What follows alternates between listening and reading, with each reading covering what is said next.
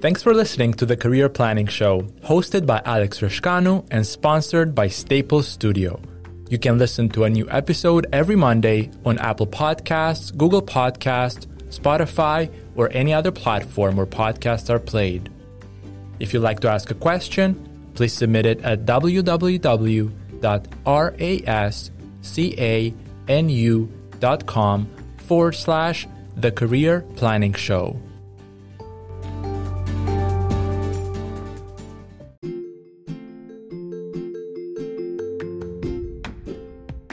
Andrew Matte is a technology executive with expertise in data science, software engineering, and artificial intelligence. Andrew is a language agnostic technologist who strives to work on meaningful projects. His primary reason for learning to write software was to develop artificial intelligence applications and has found joy in developing several such production systems. Andrew Matte attended the University of Waterloo for mathematics and economics the Canadian Securities Institute for several securities courses, and practices lifelong learning. Connect with Andrew Matte on LinkedIn by searching for Andrew, M A T T E. It was a pleasure to interview Andrew and learn more about his career journey, how search engines like Google operate, artificial intelligence, and what happened when his parents encouraged him to take a year off before he completed his undergraduate degree. Hear Andrew Matte's journey and career development insights for yourself. Welcome to the Career Planning Show. Our guest today is Andrew Matte. Andrew, how are you?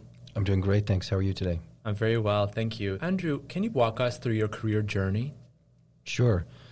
I worked uh, various places when I was uh, a kid mm-hmm. and a mm-hmm. teenager. Hmm. Uh, and then in my undergraduate years, while I was in school, I worked in what you could call customer service or hospitality as a, a waiter in a restaurant for three years. But my summers I spent at Friedberg Mercantile Group interning as a research analyst. I studied math and economics at Waterloo hmm.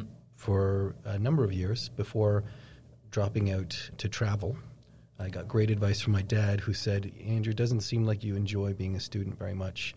You are learning. We can tell that you do a lot of studying, but why don't you take a little bit of time off? And so I did, and I went out to Whistler, British Columbia during the 2010 Vancouver Olympics. For those of you who don't know, Whistler also hosted some of the events, being just a few hours north of Vancouver. Hmm. I got the job thanks to my languages it was another hospitality type role hmm. where at Canada Post I handled the cash register. But the Olympics ended, and so did my time at Canada Post. The work ran dry, and the economy of Whistler really shrunk after that event dissipated. Hmm. I came back to Toronto, Ontario, where I grew up, and I worked back at Friedberg Mercantile Group as an investment advisor. Hmm. It was a, a sales position. There are a few rules to working in finance. One of them is KYP, know your product. So I had to do a lot of research. KYC, know your client, which means that you have to observe fiduciary duty in order to make sure that you're putting your client in the best investments for them specifically. There are other few principles around that, but we'll stick with those two for now. I was there for two years. I, I learned a lot. I learned that doing research and studying economics and math doesn't prepare you for a sales job. I really did enjoy the research side of things. Eventually, I, I moved on to some research positions as a data analyst. Hmm. And thanks to my programming expertise, I was able to make dashboards. I, I, took an SQL course, which stands for Structured Query Language, in order hmm. to pull data directly from the relational databases. And one thing led to another. Eventually, one of my managers said, You have to put a password on this dashboard, which is not the task that a data analyst should really concern themselves with. You uh, just so happened to work in the healthcare environment, was it? That's right. At the time, uh, it was health data analysis. And so I set to task of, of learning best practices in software development. And eventually, I found Lighthouse Labs. And they have a great curriculum. Even mm. five, six years ago, it was a really solid curriculum. In case you don't know Lighthouse Labs, they're a, a Canadian software development prior career college mm-hmm. or boot camp.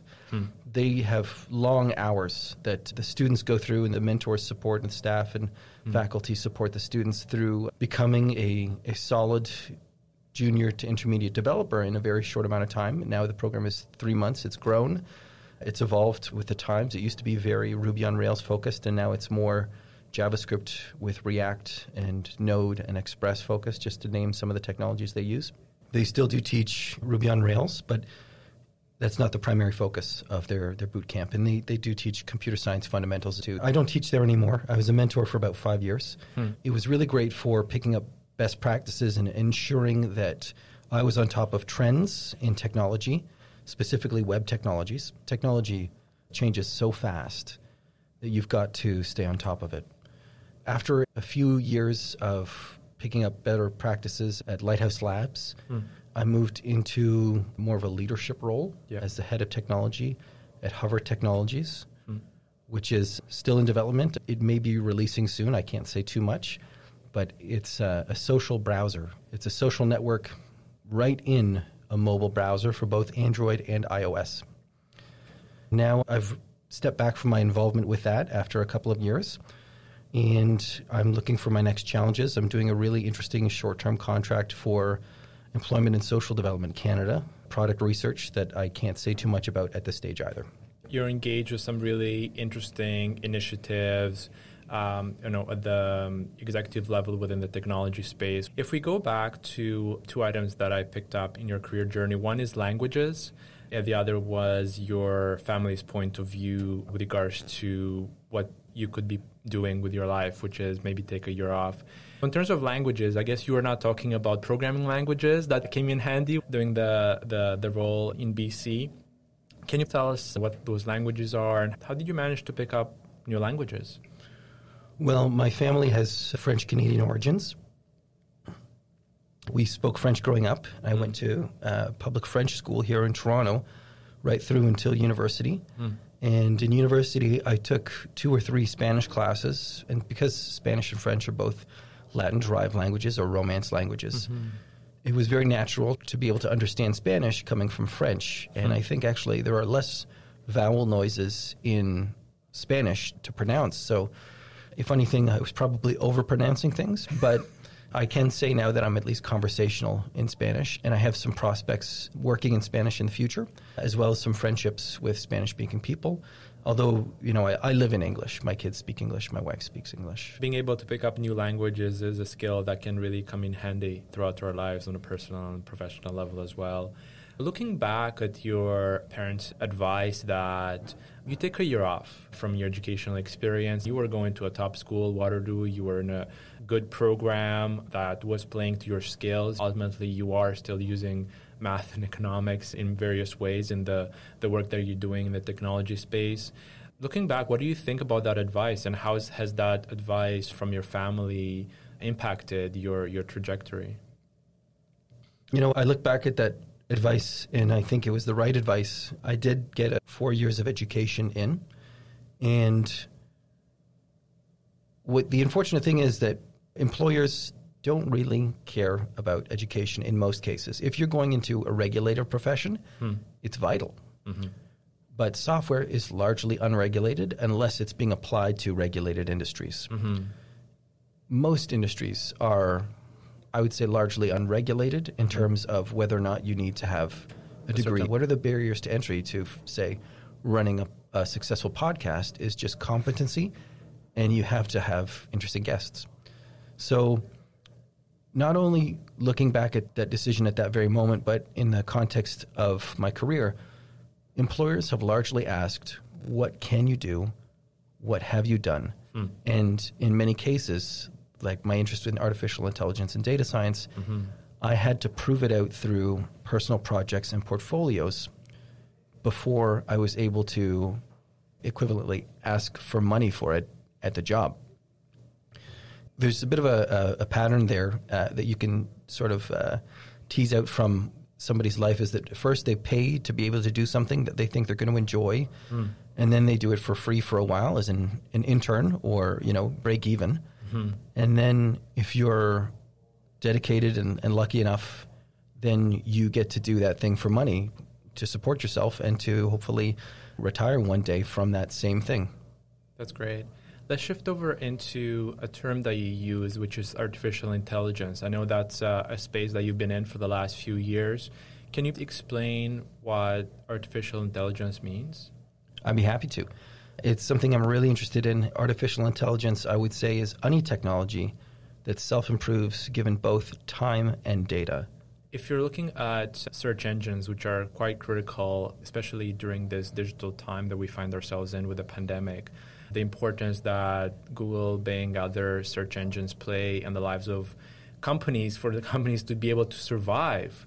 Can you explain why artificial intelligence and understanding some of its basics and how they work behind the scenes within the Google search engine, how that can inform how a company's leadership should be thinking about its presence online? Absolutely. More than just its presence online, it can augment processes that are being done by any entity, whether it's a person who wants to improve their own capacity to achieve a certain output, or an entity in the sense of a company or organization that can collect data, analyze it, augment the experiences of people applying the decisions mm-hmm. or predictions, and then, if appropriate, automating those decisions. That's right. And from a revenue perspective, anybody who works in a marketing or a sales role, understanding that having a strong presence in Google search results is really critical. Can you talk a little bit about a phrase that you used recently uh, when we were chatting offline around how hungry search engines are for data and, and how artificial intelligence plays a role in capturing any new content that gets featured online? Search engines make money by showing relevant content alongside ads that are also hopefully relevant. Mm. And in order to show data, they have to capture that data and metadata and digest or index it in a database so that it can be easily recovered and surfaced when the appropriate query shows up. Mm. In the context of ensuring your presence online to, to show up in, in Google search. They say content is king. Hmm. By surfacing or, or publishing regular data about your core competencies, your customers' problems, and your hmm. solutions for them. Make sure you have ongoing blog posts going live, video content. Yeah, and more than just video content is also indexing that video content properly, hmm. maybe posting a transcript alongside of it. Hmm. Most of the search engines out there parse text very well. So what that means is that if your content is in text, or rather than audio files or video files, then you can really make sure that the search engine that is crawling your site in order to display the results is able to parse the text hmm. and understand algorithmically the context in order to surface it at the right time. That's really helpful. In terms of the technology executive function that you find yourself in in the last number of years. Can you speak to what that entitles? What does it mean to be a technology executive uh, practically on a day to day basis? On a day to day basis, I would say at the heart of it is competency in the technology that you are an executive of. In my case, that's web technologies and machine learning or artificial intelligence. Hmm. There's also, of course, the a leadership component and understanding the future of the technology in the business. I, I really believe that technology should inform and follow the business rather than be the business. Otherwise, there's the analogy of a hammer and a nail. If all you have is a hammer, every problem is going to look like a nail. And so you really want to understand what the company's core competencies and mission statement are in order to make sure that technology is facilitating and augmenting that. Hmm.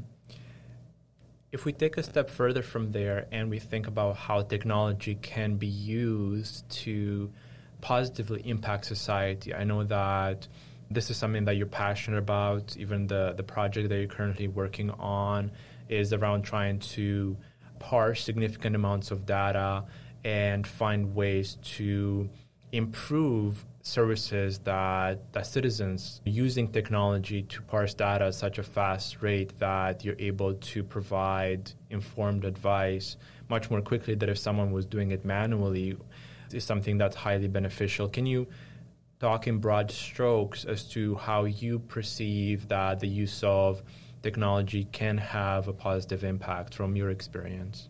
Right. So I have a framework that I use, which is about data and, and tasks around data, which is collect, analyze, augment, and automate. So it's a four step process.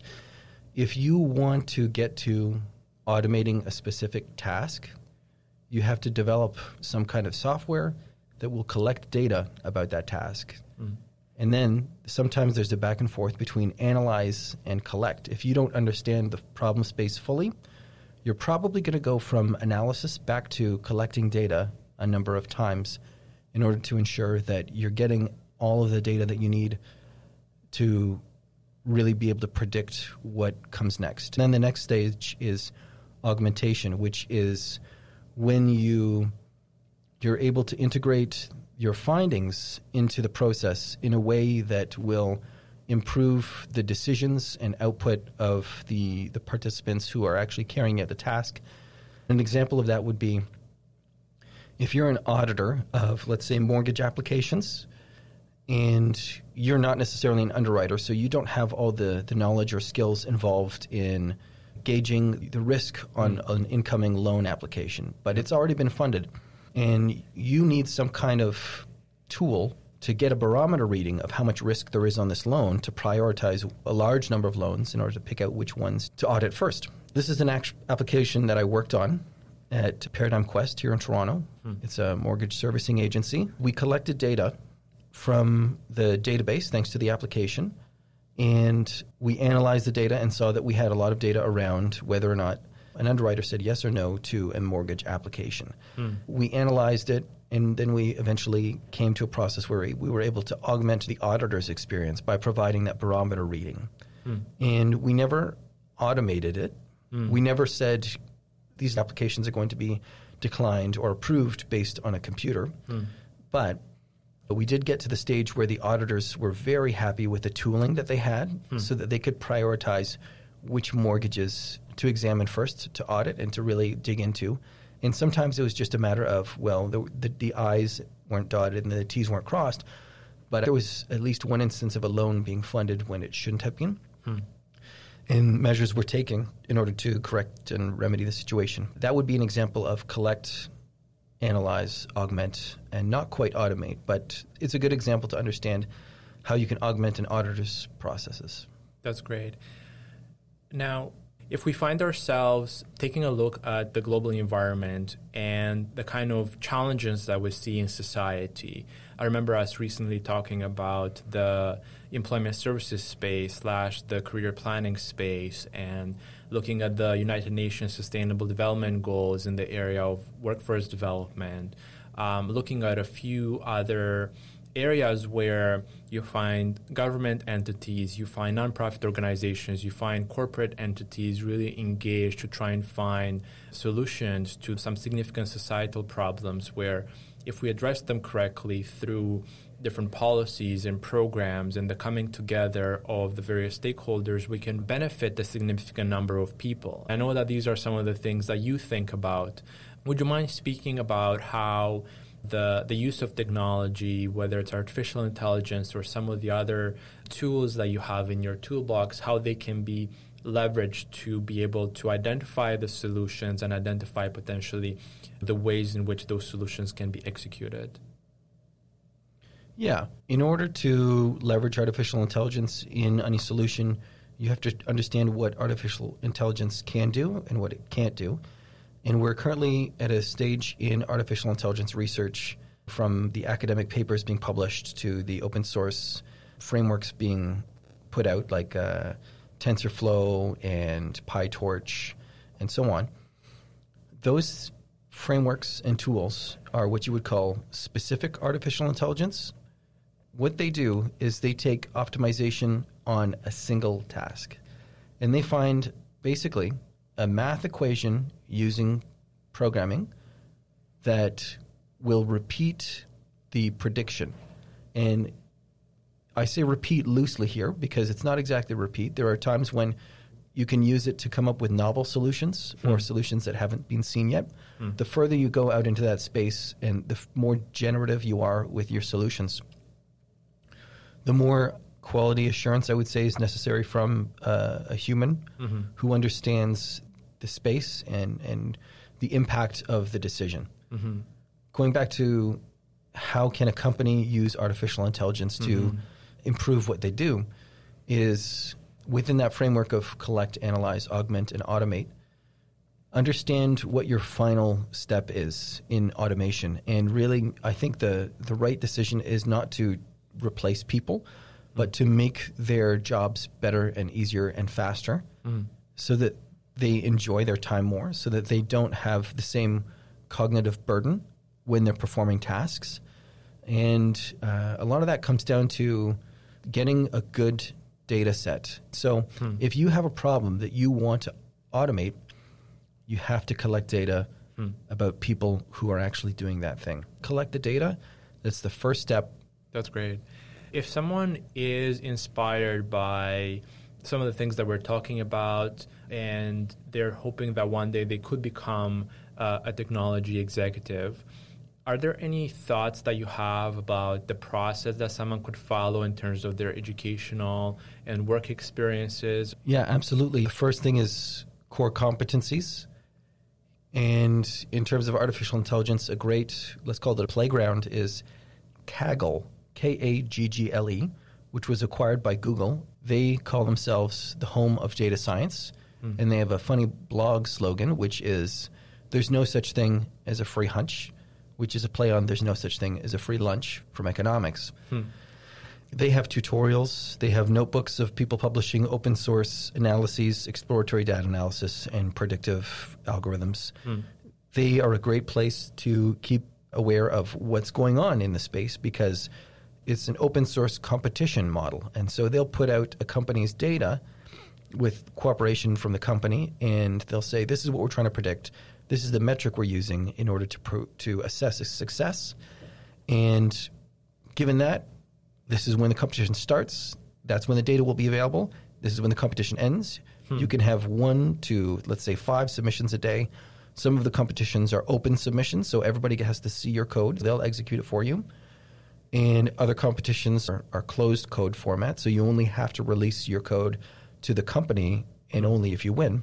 W- One of the trends I've noticed was at first there was a wild diversity in the kinds of solutions. Back in 2014, when I started doing Kaggle competitions, solutions ranged very wildly. Which algorithms people used, and whether or not they leveraged what's called transfer learning hmm. and pre-existing models in order to understand the space better. At first, Kaggle open sourced the notebooks, and they called them kernels at the time, so that you could share your work with other people and give people a head start on the competition. It was a great way to open source. They introduced prizes for that, for more useful Kaggle um, kernels in, in open source notebooks.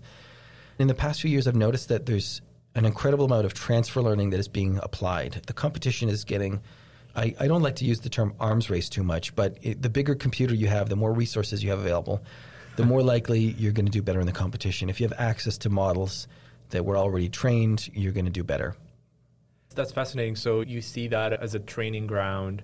When it comes to the opportunity for someone to learn how to lead other people, how would you recommend that somebody go about developing their leadership skills in order to be able to successfully execute the task that the organization is trying to execute, not just on the technical level, but also on the staff retention level?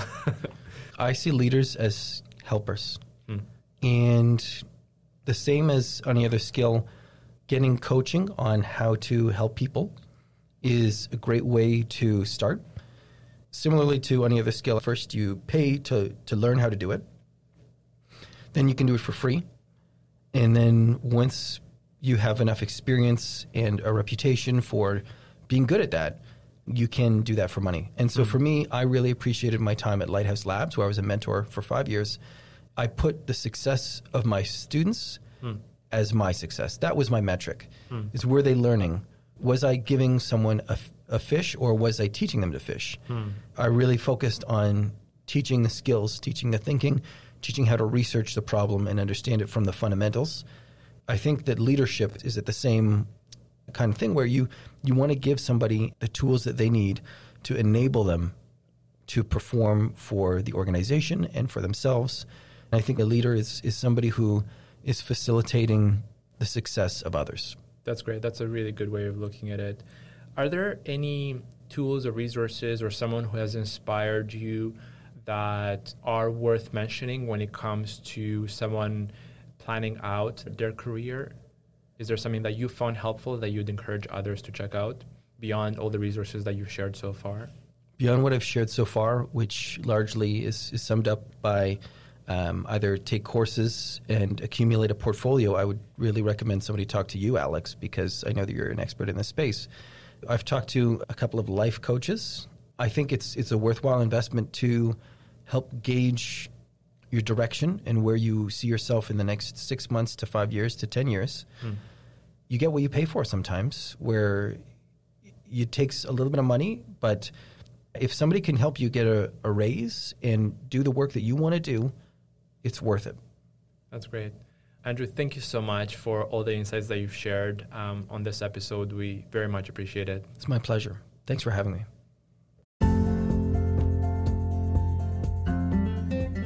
We record the Career Planning Show in the podcast booth inside the Staples Studio co working space located in Midtown Toronto, Canada.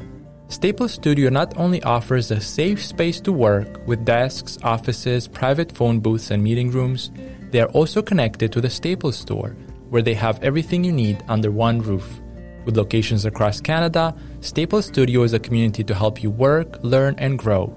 To learn about their co working space locations, pricing, and amenities, visit studio.staples.ca and book a virtual tour.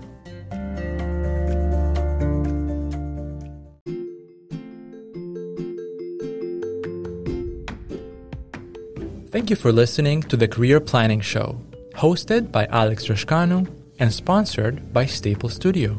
If you enjoyed this episode, please subscribe to the show, rate it, and share it with a friend.